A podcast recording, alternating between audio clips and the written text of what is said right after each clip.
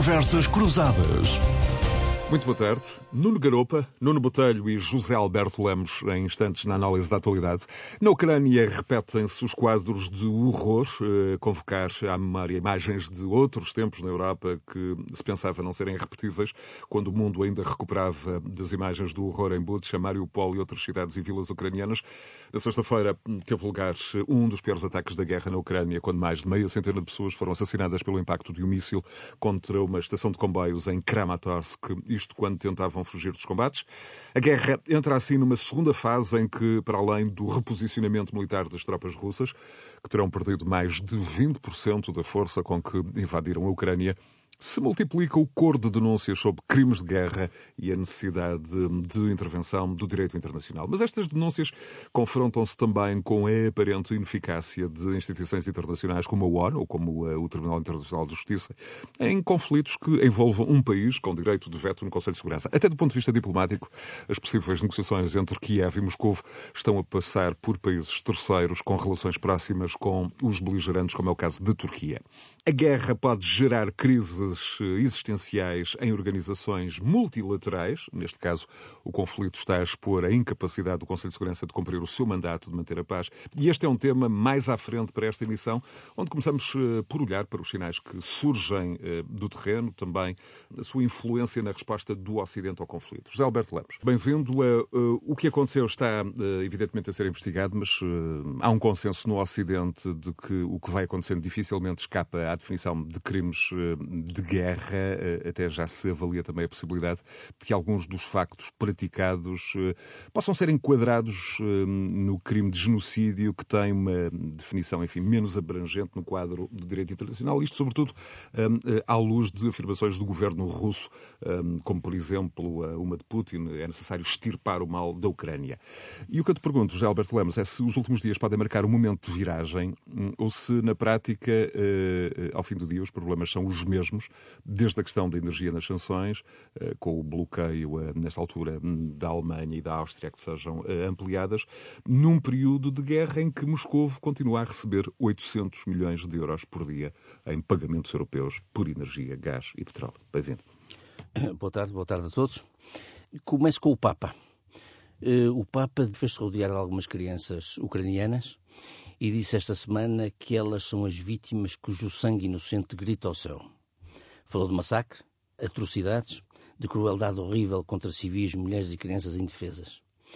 Num contexto, evidentemente, dois ou três dias depois do massacre de Butcha, e isso é que ficou a marcar esta, esta tragédia da guerra esta semana. Butcha junta-se aqui a outras referências trágicas neste século, Alepo e Grozny, mas uh, outras ainda mais, uh, mais recuadas, como Srebrenica, ainda na Europa. Eu acho que não vale a pena perder muito tempo com uh, uma suposta controvérsia de se aquilo foi encenado ou não foi encenado pelos ucranianos, as provas são abundantes. O, mas eu queria, apesar de tudo, lembrar aos nossos ouvintes que esta semana uma equipa de repórteres do Washington Post deslocou-se a Butcha com uma equipa forense, com um grupo forense que começou a investigar o que ali se passou. O que viram e, documentaram até em vídeo, está no site do jornal, se foram corpos com marcas de tortura, vários, queimaduras de cigarros, eh, lesões de todo o tipo, homens abatidos com tiros na nuca e no peito. Peço desculpa pela crueza do, da, da, enfim, da linguagem, mas é mesmo isto que aconteceu. E, sobretudo, homens decapitados. Houve pelo menos dois casos de homens decapitados em Butcha eh, aparentemente trabalhavam numa fábrica de serralharia, eram todos civis, naturalmente, e portanto são essas, eh, enfim, estes factos que levam as pessoas a falar de barbaridade, gente assassinada a sangue frio. Viram-se várias coisas, incluindo uma mulher abatida e que numa bicicleta e dobrou uma esquina e foi abatida por um tanque russo. Há imagens de satélite, há mesmo os serviços secretos alemães detectaram conversas entre soldados russos, piaram, digamos, conversas entre Num soldados tom de grande naturalidade, num grande naturalidade a falar da mortandade que ali têm eh, perpetrado. O presidente Zelensky falou de Borodianka como uma hipótese ainda pior, ou seja, portanto, todos os locais de que os russos retiraram a norte de Kiev e já retiraram todos, segundo os serviços secretos ingleses, a norte de Kiev, todas aquelas cidades nos arredores de Kiev terão sido evacuadas pelos russos e, portanto, é o grande receio é que Bucha seja a ponta deste iceberg em que Borodianka e outras cidades apareçam com uh, idênticos, uh, idênticas situações trágicas. Agora, o que é que isto define na guerra, em certa medida? Justamente é o, efeito, o efeito das o imagens, efeito destas imagens do horror. Uh, José Alberto, já agora um, um pequeno parênteses. Uh, enfim, a sua divulgação, uh, é disso que estamos a falar, da divulgação das imagens, porque não será totalmente crível que os serviços enfim, de informação, de inteligência ocidentais e da NATO em particular não tivessem tido aqui um conhecimento antecipado dessas imagens. De resto, um, eh, eh, eh, as próprias indicações dos satélites apontavam nesse sentido. Terá havido aqui um, um, um delay um compasso de espera entre eh, a divulgação dos meios de comunicação tradicionais um, e a informação ter chegado a, a serviços de inteligência. Calculo, pergunto. Sim, provavelmente, é evidente, até porque aquelas imagens de satélite que o New York Times eh, publicou logo no dia seguinte, salvo erro, ou dois dias depois, mostravam que muitos daqueles cadáveres naquela rua estavam ali pelo menos há três semanas. E, portanto, não poderiam ter sido encenadas pelos ucranianos, como os russos disseram, não é? Eh, mas, portanto, eh, eh, o que, o que me parece evidente neste momento é o seguinte: a retirada das tropas do norte de, de Kiev e uma aposta aparente agora, a partir de um dia destes, talvez uma semana ou duas, no leste, provam uma coisa: é que a primeira parte da ofensiva russa falhou. Isto é, os ucranianos venceram a primeira parte desta guerra. Não quer dizer que vão vencer a guerra, infelizmente, como sabemos, mas venceram a primeira parte desta guerra, isso é evidente. Portanto, o Kiev não Portanto, foi tomado... É para ti evidente que, mesmo que não vençam a guerra, a, a, Rússia não terá nenhum tipo ou não terá a vitória que desejaria. Ou seja, não tomou Kiev Se tomar, uh, em quatro ou cinco dias, não depois Zelensky e colocou um governo fantasma para o russo. Exatamente. Boa exatamente. parte do plano inicial de Putin ficou falhou, objetivamente falhou. por cumprir. Por várias razões que já aqui escalpelizamos noutros programas, eh, entre as quais demasiadas frentes ao mesmo tempo. Abriram demasiadas frentes ao mesmo tempo e parece agora que vão corrigir esse tiro, abrindo apenas duas frentes, ou melhor, continuando em duas frentes, que seria o leste e o sul, no fundo corporizando aquilo que também temos falado aqui, que é tentar bloquear o acesso da Ucrânia ao sul, ao mar, não é verdade? E ligando à zona de Donbass, que já está parcialmente ocupada. Ehm, para termos uma noção disto, que isto não é necessariamente, não são necessariamente boas notícias, eu citava três responsáveis ucranianos, três responsáveis americanos, que esta semana disseram que a guerra, que continuará provavelmente dentro de uma ou duas semanas, ou que será retomada com mais força dentro de uma ou duas semanas pela parte russa, por reagrupamento e reorganização, etc., eh, será mais violenta e mais sangrenta, muito provavelmente. Jake Sullivan, uh, uh, National Security Advisor, portanto, Conselheiro da Segurança Nacional, disse que a próxima fase será uma fase que durará meses ou talvez mais longa. Mark Miller, chefe militar interarmas americano, disse que o conflito será prolongado em anos, pelo menos. E o próprio Presidente Biden falou em muito tempo por este conflito. Portanto, estamos aqui provavelmente na situação dos tais conflitos congelados e de uma coisa. Agora, quem é que ganha com este prolongamento? Aparentemente, neste momento, nenhuma parte nem a outra. Mas Putin não vai negociar seriamente, não vai negociar com seriedade e com vontade de chegar a um acordo antes de ter alguma coisa significativamente não, não para mostrar fase. e para ensinar, pelo menos internamente, uma vitória ou alguma vitória. E, portanto, não é de esperar que haja alguma negociação séria antes da recuperação de muitas partes no leste, e sobre isto vale a pena dizer o seguinte: os russos estão longe de controlar todo o leste da Ucrânia, toda a zona de Donbass. Eh, controlam, de facto, as cidades de Donetsk e Lugansk, mas há combates ferozes, e vai haver combates mais ferozes, noutras cidades, como Izium eh, e, Sloviansk, que são cidades que ainda estão na posse dos ucranianos. Portanto, é aqui que vai haver mais carnificina nos próximos, provavelmente nas próximas semanas. Nuno Garopa. Uh, Bem-vindo, eu não posso ficar indiferente à tua, à tua base geográfica nesta, nesta tua primeira intervenção. Como é que aí em Washington está, por um lado, a ser seguida a evolução do conflito, já agora também se as imagens do horror de Bucha e, e de Kramatorsk na, na última sexta-feira não vieram de alguma forma dar razão àquele tom de Joe Biden, do presidente norte-americano, ele que foi acusado em alguns setores de ter complicado as hipóteses de diálogo com o Kremlin ao usar os termos que usou para Putin, desde criminoso de guerra a carniceiro. Como é que, como é que tudo isto está a ser visto e sentido aí em Washington? Bem-vindo. Obrigado, boa tarde a todos. Eu penso que esta questão, acho que o, José Alberto Lemos já resumiu isto muito bem, porque eu acho que a única questão que nós sabemos neste momento seja na Europa, seja nos Estados Unidos, é que este conflito não vai ser um, um conflito breve e curto, o que significa que, desse ponto de vista, Putin não teve a vitória rápida que eventualmente esperaria, mas, por outro lado, também não há o colapso da economia russa rápido como alguns eh, comentadores eh, internacionais eh, apontavam perante as sanções. A partir daí, eu acho que se abrem vários cenários complexos, até porque, tal como na Europa, e o que eu vou dizer não se aplica só aos Estados Unidos, mas, mas é importante nos Estados Unidos, obviamente que a guerra tem dois, dois cenários distintos, não é? Quer dizer, tem o cenário de guerra internacional e, portanto, desse ponto de vista, os Estados Unidos têm uma posição em que pretendem reafirmar a sua autoridade uh, no espaço ocidental e no espaço mundial, tendo em conta até, enfim, a herança da administração Trump, mas, por outro lado, também tem uma enorme componente doméstica e, portanto, nós estamos num ano complicado de eleições, em que não é claro quem é que vai ganhar as eleições e parece-me que os dois partidos partem com problemas e, portanto, não vai ser de facto uma corrida muito importante em novembro para as, para as midterms, em que se renova um terço do Senado e que, portanto, uh, podem haver alterações profundas e a guerra vai ter importância. E, portanto, desse ponto de vista, Biden e, e, a sua administração também estão preocupados com a forma como uh, isso impacta o eleitorado norte-americano. E eu acho que algumas das coisas que Biden tem dito uh, podem não fazer até muito sentido do ponto de vista internacional, mas fazem muito sentido do ponto de vista doméstico, porque não podemos esquecer que é uma forma também de colar Trump a Putin, uh, deixando Biden como o outro lado que está a combater Putin. E, portanto, essa leitura é uma leitura que, obviamente, é feita e que, obviamente, tem vantagens e desvantagens eleitorais.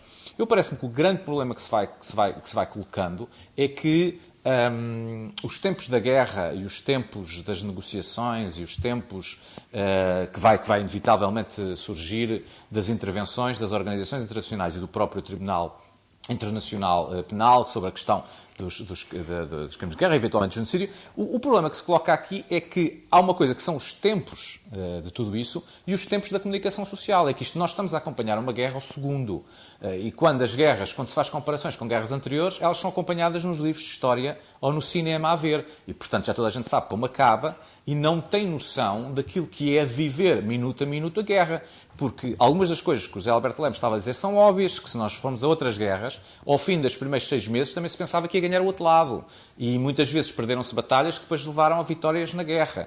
E, portanto, nós não sabemos, há essa imensa incerteza. Agora, realmente há aqui uma pressão mediática eh, sobre a própria opinião pública e sobre os dirigentes europeus e norte-americanos, porque essa pressão mediática depois tem consequências nessas pressões, que muitas vezes levam a decisões que nós não sabemos se estão certas ou erradas, porque de facto nós não sabemos muito bem como é que tudo isto vai, Justamente, vai evoluir. Nuno, Nuno e, e, em particular nestes tempos de pressão mediática, como bem referes, como é que eh, se mantém este difícil equilíbrio com que o Ocidente, enfim, tem de um, enfrentar ou lidar uma potência nuclear uh, que é dirigida por um ditador, por um autocrata, enfim, mais ditador do que autocrata, um, e isto por um lado, e por outro lado, o desejo de ações uh, mais impositivas, mais vigorosas, muitas até reclamadas pela própria opinião pública, uma opinião pública que vai ter um, também de pagar a fatura uh, das sanções, já veremos isso mais à frente. Uh, e tudo isto, como é que, Nuno, se procede a este equilíbrio sem correr o risco de se cair aqui numa espécie de, de relativismo até moral face, sei lá, casos como Butcha, como Kramatorsk?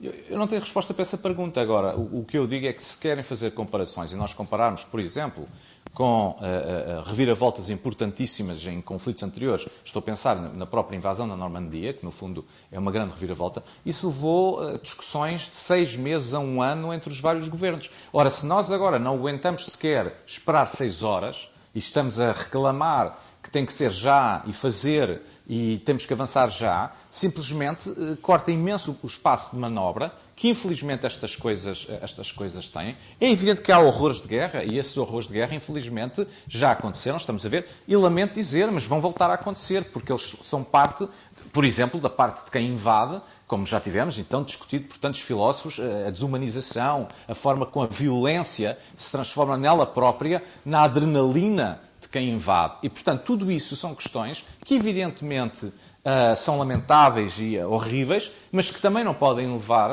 a decisões precipitadíssimas só porque há um clamor da opinião pública que é preciso fazer qualquer coisa agora. Infelizmente, as coisas são como são, e, e tanto são que todos falávamos e todos pensávamos que isto seria um conflito rápido por uma questão ou por outra, e neste momento, como, como o próprio Gilberto Lemos já disse, acho que há muita gente aqui nos Estados Unidos a falar de anos. Estamos a falar de anos, já não é sequer meses. Antes, antes de passar ao Nuno Botelho, concordas com o ponto de vista também salientado por Gilberto Lemos de que, nesta altura, a Rússia não está verdadeiramente interessada uh, na negociação, enfim, de um acordo que, de alguma forma, cessa as hostilidades um, a curto prazo? Pelo menos não nesta fase. Eu, eu, continuo a ser da opinião que, aliás, já na última vez discutimos, e também era a opinião, enfim, consensual aqui, de que neste momento eu acho que a percepção na Rússia é de que, uma vez não ganha a guerra rapidamente, o tempo será mais favorável à Rússia do que à Ucrânia e ao Ocidente. E, portanto, eu penso que neste momento ainda é, o que estará na ideia da Rússia é que, bem, uma vez que isto não está ganho já, eh, o tempo é nosso aliado, ou, ou é menos inimigo nosso do que é inimigo da Ucrânia e do Ocidente. E nesse sentido, obviamente, Putin não quererá negociar enquanto não tiver resultados palpáveis que possam até justificar porque é que vai negociar, quando tiver que explicar aos seus aliados e ao seu eleitorado. Não é? Com o Nuno Botelho vamos olhar também para uh, a questão das sanções. Nuno, bem-vindo. Uh, do ponto de vista das sanções, apertar o cerco ao Kremlin implica que a fatura seja também paga um, no médio e longo prazo pelos contribuintes europeus. Uh, nós temos a inflação aí já a assustar, os crescimentos económicos vão ser revistos em, em baixa. Estamos a falar aqui em democracias, onde há eleições. Eh, pode haver aqui o risco de ricochete em alguns, eh, em alguns governos. Por exemplo, um país como a Alemanha vai ter que suportar eh, um custo significativo na sua economia se, se, as sanções forem mantidas depois da guerra. E falando da Alemanha, Portugal, Portugal exportador para a Alemanha, claro. vai também. Muito boa tarde a todos, antes de mais, e boa tarde aos meus colegas. E, e aproveito, Bastos, para dar os parabéns à Renascença. Hoje comemora 85 anos e, de facto, está de parabéns, porque, de facto, uh, não é todos os dias que se mora 85 anos e um órgão de comunicação social nos dias que corre, muito menos. Portanto, é uma casa de liberdade e de, de, de, independência e, portanto, merece os nossos parabéns. Uh, diria que, de facto, esse é grande, o grande drama de, de, toda esta questão, obviamente, tirando o horror que nós todos vemos das imagens dos massacres e daquilo que é, de facto, a selvageria, se me permitem a expressão, que nós todos assistimos esta semana. Mas hum, na passada sexta-feira, com a visita a Kiev por parte da senhora van der Leyen, por exemplo, o facto de entregar a candidatura à Ucrânia para a adesão à União Europeia, a meu ver, é também um rastilho para provocar ainda mais a Rússia naquela segunda leva que o Zé Alberto também falou, que se prepara com esta reorganização para fazer. Ou seja, nós estamos aqui também num patamar de escalada de novo de violência que eu acho que nesta fase se calhar seria dispensável. Esta é a minha opinião sobre o assunto e acho que se deveria ter medido melhor as consequências deste ato que acho que em nada vai beneficiar a Ucrânia neste momento. Uh, dito isto, a Europa e o mundo vive de facto um, um drama porque se este conflito vai durar anos, e todos nós estamos a chegar a essa conclusão, porque os ucranianos não se vão render, muito legitimamente, e os russos não estão a conseguir evoluir como, como querem, portanto, estão a destruir por completo a Ucrânia, que está, portanto, nunca poderá uh, reclamar uma vitória, porque de facto o país está completamente destruído, uma economia destruída. A Rússia, por seu lado, não está a conseguir os seus intentos, mas ao mesmo tempo uh, uh, também não está a ser a colapsar da forma que toda a gente preconizava com as sanções. Sanções essas que têm o efeito ricochete nas democracias que nós estamos aqui a falar. E falando, por exemplo, de Portugal, é muito claro. Eu vejo isso hoje com muita clareza, vejo as empresas aflitas, vejo os custos a subirem, os, a, falta de, de, de matérias-primas de forma a agravar-se de forma gritante. Não há matérias-primas neste momento. Há uma série de indústrias que estão a, a viver hoje uma dificuldade imensa para entregar produtos. Uh, eu passo, passei a última semana a ter ecos disso de vários setores é de facto, e porquê as consequências de facto destas sanções, falando no aço que vem da, da Rússia, falando no alumínio que vem da Rússia, falando no carvão, falando numa série de, de, de matérias-primas que são fundamentais para de facto a produção de alguns produtos, por exemplo, na construção civil.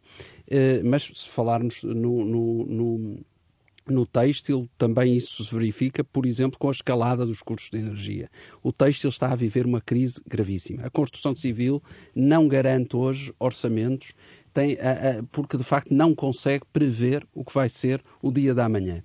Portanto, nós estamos. A, a, guerra está a ter também essa consequência. Tirando o drama humano que é viver na Ucrânia hoje em dia e as crianças, claro. é evidente que nem estou sequer a, a, graduar uma coisa em detrimento de outra, mas de facto, também para a Europa e para o mundo, esta situação tem consequências muito, muito, muito gravosas. Estamos a falar de uma escalada da inflação, estamos a falar de escassez de, de produtos, estamos a falar de aumento de custos de, de matérias-primas, estamos a falar, de facto, de uma tempestade perfeita que, para um país com uma dívida como a portuguesa, um país com a dificuldade que Portugal tem, com a, os problemas de tesouraria que tem, de facto, é muito complicado. E se uma Alemanha está a viver isso com muita dificuldade, os, os, nossos ouvintes com facilidade percebem que nós, em Portugal, estamos aqui também a viver e vamos viver tempos muito difíceis. Vamos olhar então para, para a aplicabilidade prática desta questão das, das sanções. José Alberto Lemos, o bloqueio total aos combustíveis, ao gás e à energia uh, russo seria uh, enfim, o golpe mais significativo uh, do ponto de vista das sanções, mas é aquele que exige maior coragem. Certo, devido à, à, elevada dependência, sobretudo da Alemanha. Mas vai ser, vai ser. Isto é uma questão de tempo. Esta semana é o tal tempo, é o tal é, tempo, é, não é? o tal timing, exatamente. Esta semana houve um desdobramento importante. Foi aprovada aquela resolução no Parlamento Europeu por esmagadora maioria, Sim. favorável, portanto, ou é uma pressão, digamos assim, sobre os governos, naturalmente, para o, o, o embargo às importações de gás, petróleo Sim. e carvão da, União, de, da Rússia. Da Rússia. O carvão já tinha sido aprovado, o carvão vai entrar dentro entre 90 a 120 dias, portanto, num embargo absoluto, mas, obviamente, o, o petróleo e o gás é o mais difícil. Tu referiste aí na, na introdução uma, um aspecto. No fundo, o, um, carvão um, é, o mais, é, o mais, é o mais fácil, é o mais, fácil, é o mais confortável. É o mais, é mais, confortável. É mais fácil de substituir. Mas falaste aí num número no início que é, neste momento, há este paradoxo, é que de facto a Europa está a financiar o esforço Exatamente. é Neste momento calcula-se em cerca de mil milhões de euros que já foram para a Rússia Exato. à custa das compras de gás. Permite-me só introduzir aqui, é uma quantia 35 vezes superior ao apoio da União Europeia à Ucrânia. Justamente, justamente. A verba que entra nos cofres exatamente. do Kremlin. Ora bom, portanto, o que, é, que significado é que tem esta resolução do Parlamento Europeu? Evidentemente mais simbólico do que outra coisa, funciona como uma pressão, naturalmente, não é? Mas eh, há aqui uma coisa muito importante, é que os a pressão dos deputados, também sobre os seus próprios governos, eurodeputados, sobre os seus governos, vai começar a funcionar lentamente. E, portanto, neste momento já os três países bálticos e a Polónia, por exemplo, já se libertaram da dependência energética da Rússia. Portanto, procuraram e conseguiram fontes alternativas. Os maiores problemas aqui são, obviamente, a Alemanha, e a que depende 55%, de, porque é uma economia poderosa e, portanto, depende 55% do, do gás russo, um, a Alemanha e a Itália. Mas a Alemanha já assinou um acordo com o Qatar, cujos pormenores não foram divulgados, mas que obviamente vai ser um, um fornecedor de gás importante nos Eles próximos tempos. até ao final do ano, até, ao final do ano ter parte resolvida. Exato. E a Alemanha diz que até meados deste ano se pode Exato. libertar de metade do petróleo e até Exato. ao fim do ano a totalidade, do petróleo russo. O gás é mais complicado. É. O, o, Ministro da Economia diz que até 24, 4, em princípio. Mas é possível, talvez, minimizar esse efeito e começar a ter gás, fontes alternativas, quer americanas, quer outras, Nigéria, Noruega, etc., para minimizar. Portanto, quanto mais cedo se conseguir emancipar a Europa, digamos assim, do fornecimento energético russo, mais cedo, evidentemente, este conflito pode, digamos, eh, pender para o, o lado ocidental e a Rússia ficar privada desta, eh, digamos, deste grande financiamento. Mas, Neste momento, deixa-me só dizer mais sim, este sim. número. Neste momento, a inflação da Rússia, apesar de tudo, já está em 18,7 e os cálculos que são feitos é que as famílias russas gastam neste momento cerca de 40% do seu rendimento em alimentação. Para termos uma ideia do que isto significa, a média na Europa é de 12,8. Portanto, quer dizer, há aqui um efeito muito grande já. Evidentemente que os russos são um povo habituado a muita austeridade e muito, muitas más condições de vida, etc. Mas isto começa a moer isto começa a morrer. resto, fora das grandes fundo, é cidades, é uh, os, Além as bolsas disso, de pobreza na Rússia são, são, enormes, são enormes. Além disso, os Estados Unidos, o Congresso americano, acabou também de suspender o estatuto especial de, comercial com a Rússia e com a Bielorrússia, já agora, e, portanto, vai banir a importação de petróleo, gás natural e carvão, e já baniu, e vai avançar também para o aço e para o alumínio. Exato. Isto é uma situação que vai criar muita dificuldade. E, portanto, se por um lado E eu concordo. O tempo joga a favor de Putin nesta matéria, por outro lado joga contra. Mas é um bocado mais à la longue. Exatamente. É em 2024, é um supondo que ainda houver Mas a deixa, guerra, deixa, deixa-me ver com vai Nuno Garopa, de facto complicado. Deixa-me explorar esta questão sim, sim. do eventual ricochete nas, nas opiniões públicas. Uh, insisto, uh, Pois, ser esta fatura vai ser paga por democracias onde há eleições. Uh, a Alemanha, e há pouco o Nuno Botelho aludia à destruição, por exemplo, do parque industrial da Ucrânia, uh, vai ser o Ocidente, uh, provavelmente, a pagar boa parte da, da fatura de reconstrução da própria Ucrânia. Como é, que, como é que olhas para esta questão das opiniões públicas hum, europeias? E já agora, deixa-me deixa introduzir também aqui um elemento, Nuno Garopa e, e, e José Alberto Lemos e Nuno Botelho. Os franceses estão a votar este domingo uh, na, na primeira volta com uma aparente vantagem do incumbente, menor do que inicialmente se supunha. Há dias, Orban na Hungria, Vucic na Sérvia também foram reeleitos, um na União Europeia, outro fora. São ambos muito próximos do Kremlin um, e uh, não comprometeram a sua relação com Putin uh, e criticaram até Kiev no decurso da campanha uh, eleitoral. No fundo, também, Nuno, introduzir também aqui este elemento de que forma o conflito pode ter também uma influência nestes, nesta vaga de populistas e ultranacionalistas, Nuno. Bem, eu, eu, acho que se colocam neste momento questões complexas, porque, vamos ver, por um lado, eu, os ciclos eleitorais uh, não estão tão mal desenhados, diria assim, para este contexto, porque as consequências económicas na Europa começam-se a sentir, mas só se vão sentir mais um pouco mais tarde. E, na verdade, por um lado, a Alemanha tem um governo novo, portanto, isto não vai ser uma questão que tenha repercussões dramáticas na Alemanha, pelo menos nos próximos três anos e meio. E, provavelmente, França, isto, Macron será reeleito.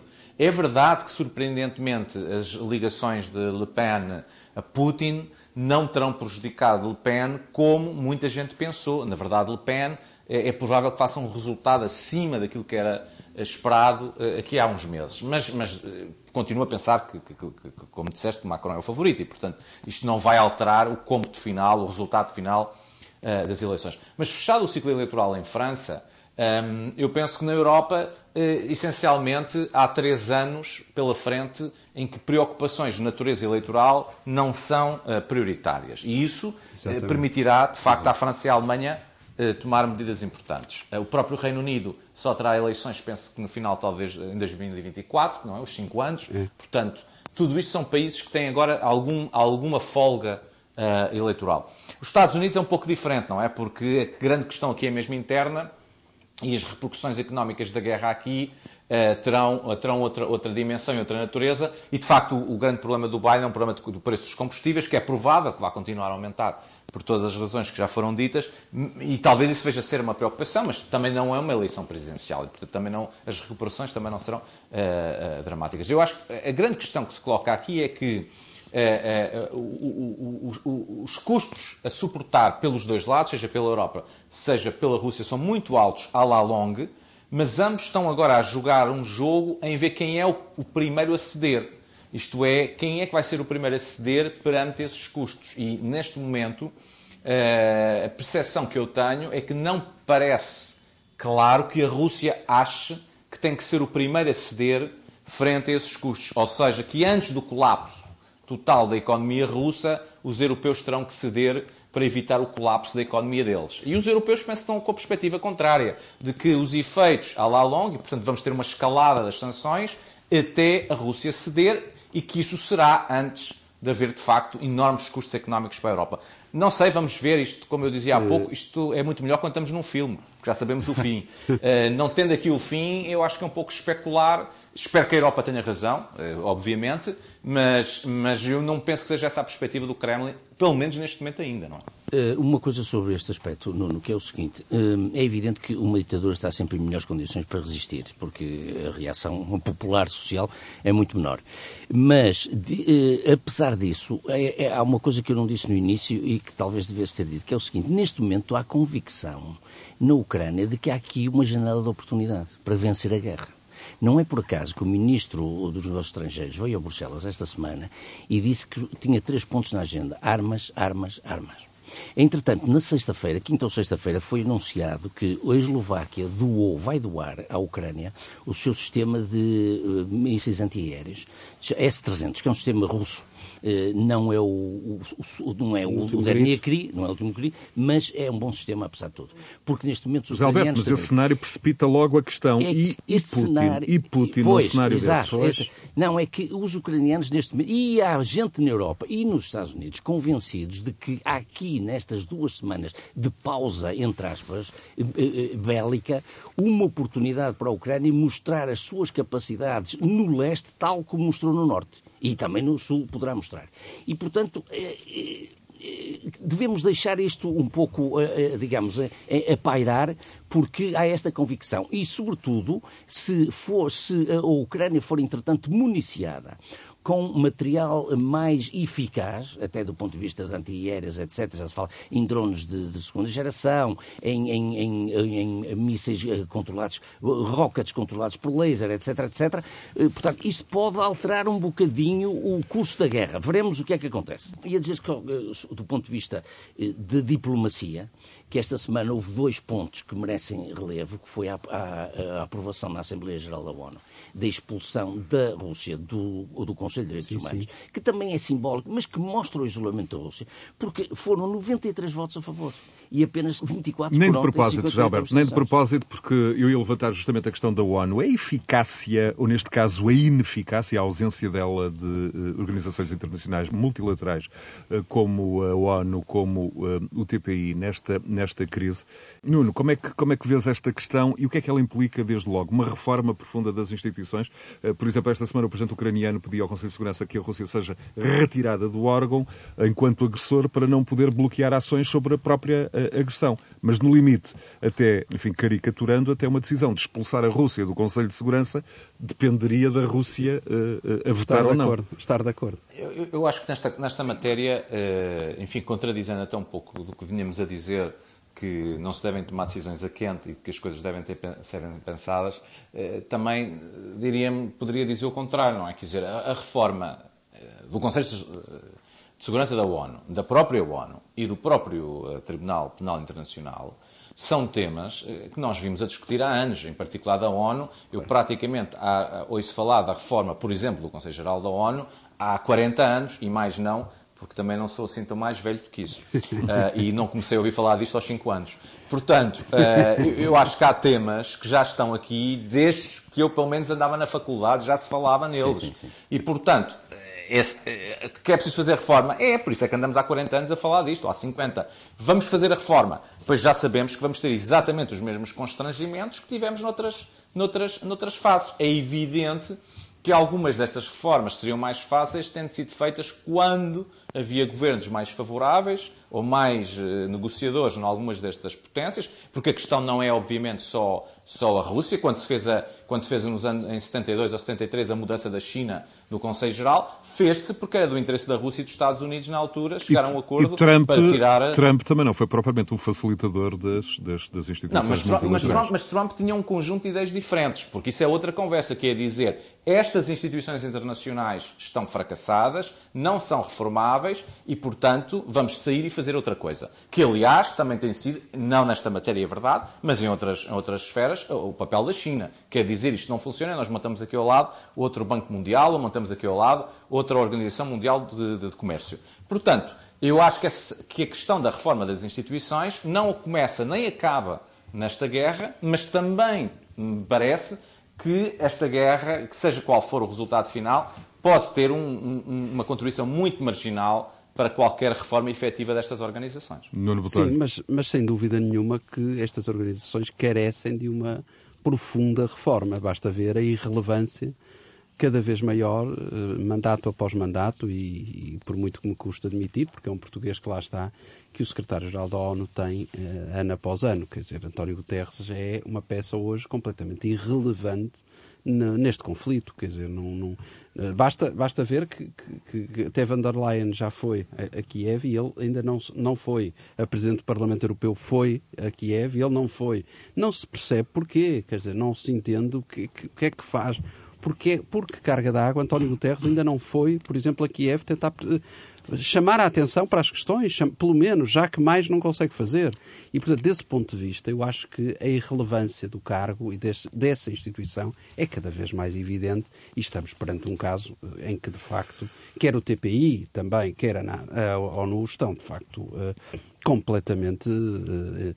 Uh, diria, uh, obsoletas e, e, a carecerem de uma reforma profunda. Bom, eu, eu, confesso que estou um bocado perplexo com o papel da ONU nesta, nesta crise, na verdade. E, e, e um duplo lamento, porque de facto, pelo facto de Guterres uh, ser o secretário-geral. Mas eu, talvez Guterres tenha falado mais no início. Sim, falou. vamos lá ver. Eu, eu, obviamente que Guterres, enquanto secretário-geral, tinha que condenar a invasão, como é óbvio, porque viola a Carta das claro. Nações Unidas, viola. Fê-lo em termos particularmente vigorosos. Talvez o tenha feito em termos demasiado vigorosos para que um dos contendores, neste caso a Rússia, possa considerar um mediador credível a partir desse momento. E esse pode ter sido o problema. Eh, porque, na verdade, um conflito destes, tal que basta lembrarmos é um erro, dos conflitos é um erro que houve, é um erro diplomático, evidentemente, político-diplomático, que só lhe pode ser imputado a ele próprio. Claro. Nestes conflitos, basta lembrarmos dos conflitos que foi havendo no Médio Oriente, claro, a, primeira, a primeira organização a estar no terreno é sempre a ONU. Sempre. Lembremos-nos, por exemplo, da altura da, da ameaça de invasão do Iraque em 2003, antes de ocorrer, Exato. que foi a ONU que andou sistematicamente a voar para um sítio claro. com facilitadores, com... tinha que haver uma task force imediata a voar entre Moscou claro. e, e, e, Kiev desde o primeiro dia. Ora, isso nunca aconteceu. Na verdade, quem tem liderado a diplomacia tem sido a, América, eh, a Europa, até mais Europa. que a América, e a ONU tem sido uma ausência nesta ausência. matéria. E com um papel de grande predominância também para a Turquia. Muito bem.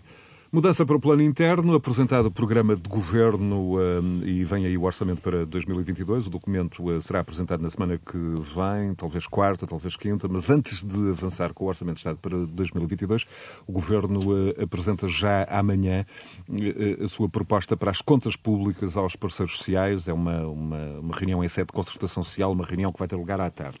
António Costa e Fernando Medina não prometem grandes alterações, têm vindo a garantir que o documento será muito aproximado ao que foi apresentado por João uh, Leão em outubro. Entretanto, uh, Nuno Garopa, o mundo mudou, a inflação é grande ameaça, todos aqueles testes que serviram de base à elaboração do cenário uh, macroeconómico anterior uh, já não têm relação com a, com a realidade atual. Só dois exemplos, o preço do barril de petróleo é o dobro, a inflação é quatro vezes superior. Como é que, como é que olhas para, para o que vem aí? Bem, temos que começar pelo meu ponto de partida, que é o meu pessimismo antropológico, e nesse sentido eh, o governo não é, não me está a desapontar, portanto está alinhado com as minhas expectativas. Em contrabalanço, são... em contrabalanço com o otimismo irritante do Primeiro-Ministro. Sim, teu, mas quer dizer, eu penso que o governo. O governo mas não, eu, eu... o governo teve dois meses desde 30 de janeiro. Exato. Para... Eh, mas, dizer, não, eh, para, para fazer o quê? Para fazer mais do que a adenda apresentada ao programa de governo na última quinta-feira. Oh, sim, mas, mas, mas, mas, também, também vamos lá ver. Claro que sim, mas isso é uma conversa que também é recorrente nos nossos programas, de que em Portugal as coisas não são planeadas nem pensadas. E, portanto, também não vou agora dizer que estou surpreendidíssimo que o Governo não tem uma adenda de 4 mil páginas e que tem uma adenda muito mais eh, modesta. O que eu acho é que por um lado, eh, isto corresponde àquilo que é a sensação que nós temos de que um, eh, o António Costa quer manter, enfim, uma certa continuidade, porque é evidente que ele foi eleito por essa continuidade, e portanto eu acho que isso corresponde, a, a digamos, aos anseios dos, de grande parte do eleitorado que votou nele e que, e que me parece que sente, sente nisso. E por outro lado, eu também entendo que o governo não, tem, não apresenta grandes projetos de rasgo nem de grande capacidade de ajustamento, neste momento, àquilo que é a possível situação económica, mas também que o governo, apesar de todas as críticas que lhes fomos fazendo, foi-se ajustando à pandemia e tanto se foi ajustando à pandemia que acabou a ganhar umas eleições com maioria absoluta. E, portanto, a minha previsão é que se o governo tiver e eh, sentir-se pressionado a ir ajustando com medidas avulsas, ele irá ajustando com medidas avulsas. O custo dessas medidas avulsas, o problema desta estratégia do ajustamento com medidas avulsas, é que, de facto, suaviza o impacto das coisas, como suavizou, em parte, o impacto da pandemia. O problema é que não constrói alternativas, nem constrói qualquer projeto de alteração àquilo que é no fundo, o nosso modelo económico. E, portanto, nós percebemos que estamos outra vez um pouco à espera de que haja turismo, eh, um pouco à espera de que as nossas exportações possam subir um bocadinho, fazer a clássica questão da, da, do aumento da produtividade. Sim, fazer umas coisinhas aqui e ali, e fazer umas, umas, umas, umas, conversas sobre a lei laboral, que eu acho que o Partido Socialista, uh, deixando de cair agora o Bloco e o PCP, terá mais capacidade de fazer algumas mudanças na, na lei laboral, umas reformas está na justiça, nisso, como a digitalização, a umas coisinhas aqui, umas, mas quer dizer, não, eu não penso, eh, se alguém esperava um projeto completamente novo e completamente reformista e que fosse mudar aquilo que é os últimos seis anos. Eu penso que isso não, porque no fundo, apesar de, obviamente, haver questões que o PS não pôde fazer porque o PCP e o Bloco não deixavam ou que não fazer de forma diferente, isso é, a questão laboral é evidente, mas haverá outras. A questão é que, em certa medida, eh, o Partido Socialista António Costa não tem uma visão, digamos, tão pessimista como têm eh, muitas das vozes à direita e as vozes do poder económico sobre aquilo que é o nosso modelo atual. E, portanto, não tendo essa visão tão otimista, eu acho que, no fundo, estão sistematicamente a casar aquilo que são as possibilidades desse modelo com as contingências, depois da pandemia, agora da guerra, depois do que virá. Eh, para quem não tem essa visão, Pois, evidentemente, isto pode parecer um cenário altamente frustrante, mas para quem tem essa visão, penso que é uma questão de continuidade e de confiar no Governo, que o Governo, quando chegar à altura, tomará as medidas prudentes que forem necessárias. Vamos então para a visão de Nuno Botelho. Bom, eu, eu acho que este orçamento e estes planos do governo carecem de facto de retificação. Isto deveria, eh, porque de facto as condições mudaram por completo. Uh, e há desde logo uma questão uh, que o Nuno abordava, que é uh, que modelo de crescimento é que temos para o país? Nós não temos modelo de crescimento. Este país é navegação, este governo apresenta um modelo de governação à vista e, de, e falta um desígnio Falta um desígnio para o nosso país. Aliás, eu já disse isso quando foi da apresentação do próprio PRR. Não há um desígnio.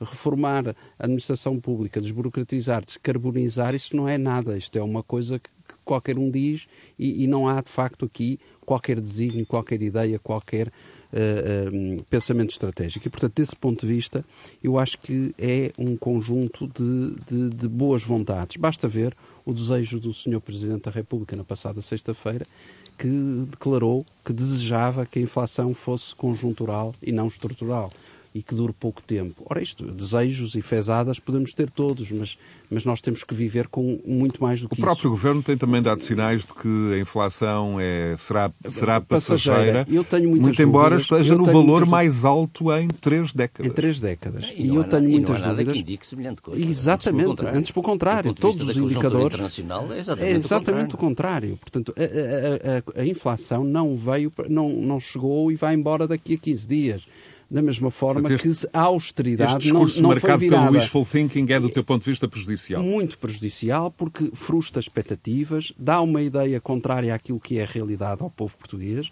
e o povo português tem que saber a verdade, e, e eu acho que os políticos também existem para falar verdade e para explicar que estamos perante um cenário de muita dificuldade. E, portanto, desse ponto de vista, vender sonhos, vender ilusões é um, um caminho errado. Uh, José Alberto, desde outubro o mundo mudou muito, a, a proposta de Orçamento de Estado uh, parece ter mudado menos. E sobretudo desde fevereiro, não é? desde o início da guerra. Claro. Cito o primeiro-ministro italiano, Mário Draghi, que disse esta semana uma coisa bastante lapidar, na minha opinião, que é assim, temos que, uh, temos que optar, optar. e perceber que é preciso optar entre ou a paz a liberdade ou ter ar-condicionado ar no, no, verão. No verão. Exato. E, portanto, é um bocado esse dilema. Nós não temos tanto o problema de ar-condicionado, que em Portugal há pouca gente com poder de compra para ter ar-condicionado, já está habituado ao calor, mas quando chegar o outono e o inverno vai ter, o aquecimento vai ser diferente, portanto vai ser difícil. Na perspectiva de que o resto, o Sr. Borrell também há umas semanas um, dizia para se gastar menos em calefação, evidentemente, Exatamente. em aquecimento Exatamente. no interior. Exatamente. Portanto, o teu espanhol está impecável.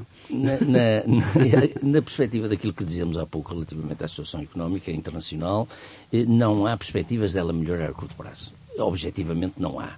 Pode haver algum milagre que aponte para aí, mas eu não acredito em milagres. Portanto, eh, não creio que seja possível. E é preciso falar a verdade às pessoas, é preciso ter um discurso de autenticidade. Porque senão, embora este governo, nos, no mandato, nos mandatos anteriores, no mandato e meio anterior, eh, tenha sido hábil, muito hábil, em iludir algumas realidades. Sobretudo criando até um discurso e uma ideia genérica de que a austeridade tinha acabado, quando na prática não tinha acabado eh, verdadeiramente. Portanto, eu estou convencido que vamos continuar ou passar por um período de austeridade à mesma. Hum, as coisas não vão ser nada fáceis. Uh, e isso vai acentuar-se, vai acentuar-se durante este ano. E num, numa situação em que estamos constantemente a ser ultrapassados pelos nossos parceiros europeus. Porque se dissessem assim, não, o nosso modelo de crescimento tem sido extraordinário, nós estamos a liderar, estamos a crescer mais que o resto da Europa e, e, e por consequência, estamos a passar. Uh, Uh, por entre os pingos da chuva e, e, passar nos rankings, o crescimento do PIB tem sido maior do que. Não, nós estamos cada vez mais na cauda da Europa ano após ano, temos vindo a perder lugares. Portanto, este modelo de crescimento está a gasto, está, deveria ser repensado e eu não vejo ninguém a falar nisto. E, e aqui também culpo a própria oposição porque a, própria oposição também não apresenta um modelo alternativo. Não. Eu sei que estão a começar agora, esta legislatura está a começar, e sei que houve uma, uma, uma maioria absoluta, perfeitamente legítima e legitimada do povo português. Oposição ao, ao uh, liderada ainda por Rui Rio, eh, Exatamente, uh, na, não, na, última quinta-feira. Que, que, que, de facto, não, não consegue ter um discurso, uma ideia, um, um, é um vazio total e mais valia, se calhar, sair do caminho e deixar o espaço aberto para uma outra liderança. E eu queria, eu queria referir aqui uh, três aspectos que me parecem muito importantes no médio e longo prazo, que são estes. Há três setores uh, em Portugal onde vai haver gravíssimas dificuldades a curto prazo, curto médio prazo. Eu refiro a educação, a saúde e a justiça para além daqueles problemas que já nós conhecemos, vão defrontar-se agora com outros problemas, com um problema idêntico, que é este, comum, que é este. Falta de atração das respectivas carreiras e falta de mão de obra. Eu li no último um artigo que é altamente preocupante. Por exemplo, na Justiça estão-se a reformar e ainda centenas um de funcionários. De, de, justamente, de, centenas de, apresentações de, reformas. E não há ninguém que se queira candidatar, porque os salários são de 800, 800 euros. Na educação, estão-se a reformar milhares de professores milhares de professores. E há muito pouca gente também que queira ir para essa carreira. E idem na saúde, no que toca sobretudo a paramédicos, enfermeiros, etc, etc. Portanto, não sei como é que, com este nível salarial, isso... vai ser possível colmatar estas falhas. Claro. E, portanto, isto sobretudo na saúde, na, na justiça, que já é por natureza o setor em maiores dificuldades no país e que tem mais repercussões negativas na economia, como nós sabemos, vai ser um problema, um berbicaz, como diria o outro. Nuno Garopa, eh, és um especialista na área da justiça. Eh, em síntese, como é que, como é que olhas para, para, para o programa do governo?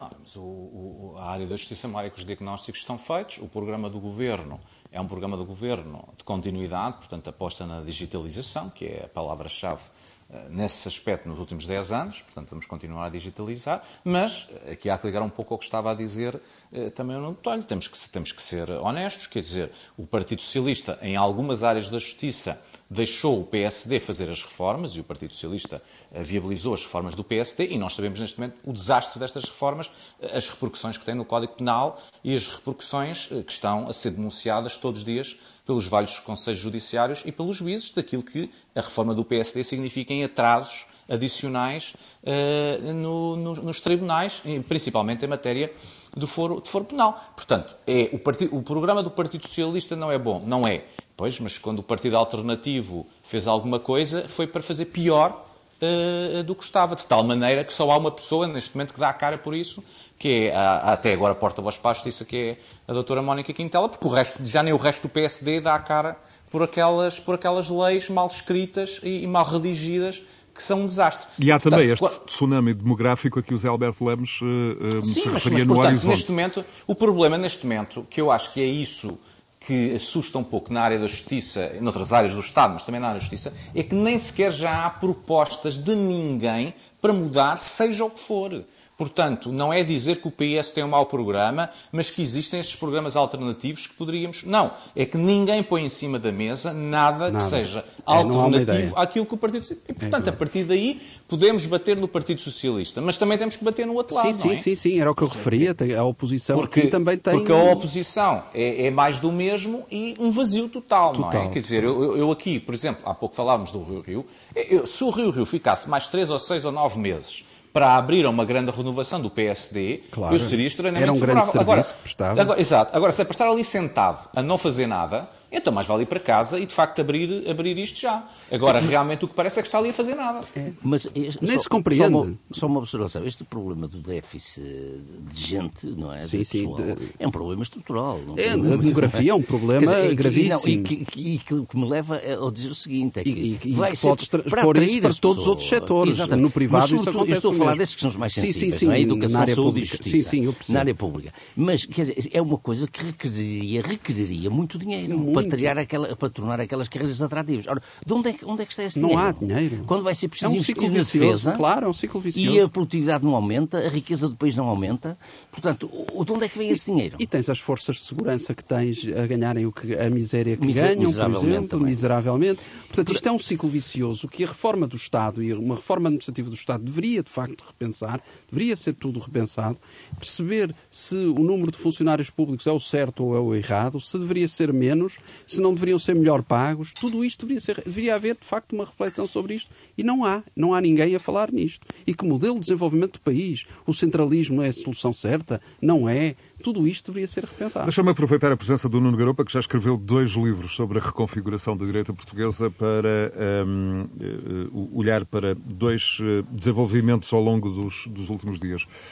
Por um lado, a apresentação da candidatura de Luís Montenegro no PSD, com a hipótese de Jorge Moreira da Silva confirmar dia 14 também uma outra candidatura, e por outro lado também o Congresso do CDS, que coloca Nuno Melo na liderança do partido. Nuno. Eu, eu, vou dizer, sem, sem me rir, que de partidos extraparlamentares nem percebo o tempo que a comunicação social perde com eles, não é? Quer dizer, há um partido extraparlamentar, há três partidos da direita na Assembleia da República. Fico até sinceramente um pouco sem perceber porque é que o líder da Iniciativa Liberal e os deputados novos da Iniciativa Liberal, o líder do Chega e os vários deputados do Chega, eu nem os vejo aparecerem nos jornais, não sei quem são, não dão entrevistas e Nuno Melo dá cinco entrevistas. Sinceramente, não consigo perceber as prioridades na comunicação social, como é que um partido 100 deputados tem essa presença e partidos com 8 e 12 deputados não têm. Arrumado esse assunto. O assunto é o PSD, porque evidentemente a direita pode mudar as siglas que quiser, terá que passar sempre pelo PSD. Eu penso que o PSD, como há pouco dizia, parece-me que realmente vai por uma solução em que não é grande fazer grande renovação.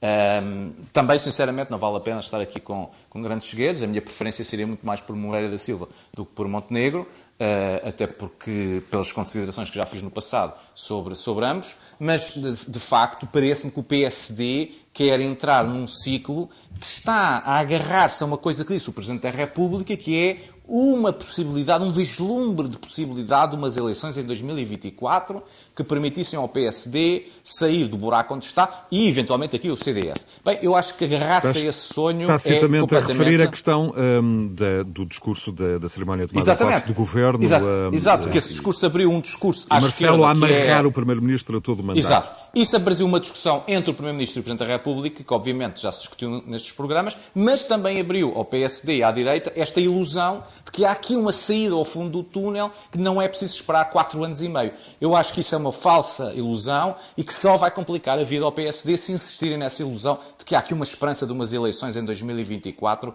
que permitam ao PSD recuperar alguma coisa. Nuno Botelho, esta questão da renovação da direita e também, evidentemente, a, a, a, questão do Presidente da República ter amarrado o, o Primeiro-Ministro. Eu, eu relativamente à questão do Presidente da República ter amarrado o, o Primeiro-Ministro, eu continuo a achar que isto é um enorme folhetim um, e uma fábula a ideia de que António Costa vai para a Europa. Continuo a achar, e todas as informações que tenho, é que António Costa não tem à sua espera cargo absolutamente nenhum na Europa, está a tentar, ele próprio de facto quer ir, mas e portanto está a tentar ir soltando essa ideia e, e portanto de forma hábil e legítima porque se, se é a vontade dele uh, que assim o faça mas isso não passa de uma fábula e portanto não estou a ver como é que Portugal vai conseguir uh, pôr um, num cargo europeu de relevo Uh, tendo já um secretário-geral da ONU, que ainda há pouco falávamos, tendo outros portugueses de facto a ocupar cargos tão importantes por este mundo fora, consegue ter força para se impor, por exemplo, quando há um chanceler na Alemanha que é da SPD, quando o Sanchez alguma vez iria permitir uma coisa dessas em, em Espanha. Portanto, eu estou convencido que não há a mínima margem para António Costa nesse aspecto.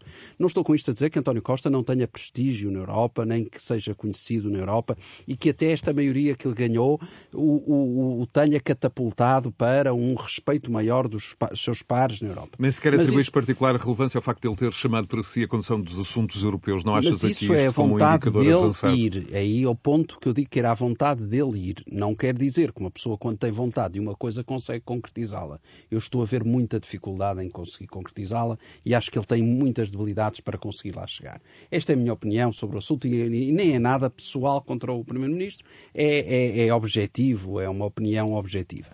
Relativamente, portanto, à questão do, do, do Presidente da República, eu acho que o, Primeiro-Ministro, o Presidente da República usou da sua habitual eh, sagacidade barra ironia para amarrar o Primeiro-Ministro e dar-lhe um recado e, ao mesmo tempo, criar aqui um facto político. E, portanto, foi o que foi. E, portanto, eu acho que o próprio Presidente da República está perfeitamente ciente de que, de facto, isto não é tema e que, portanto, o, esta legislatura vai terminar quando tiver que terminar. E, portanto, desse ponto de vista, eu acho que a direita não tem que ficar a sonhar com um Eldorado em 2024. O que quer dizer que, quanto ao PSD, eh, vejo só de forma muito sintética, Luís Montenegro é de facto o grande candidato. Não estou com isto a dizer que vá apresentar grandes alterações e grandes rupturas, mas também não será, de certo, Moreira da Silva que será um interlocutor que, que lhe fará frente. José não estou a ver como é que isso pode acontecer. Bom, em relação à questão desse folhetim entre Marcelo Rebelo de Sousa e António Costa, eu acho, para já, acho bem que o Presidente tenha avisado que se António Costa saísse a meio de mandato, ou sair a meio de mandato, que ele convoque eleições.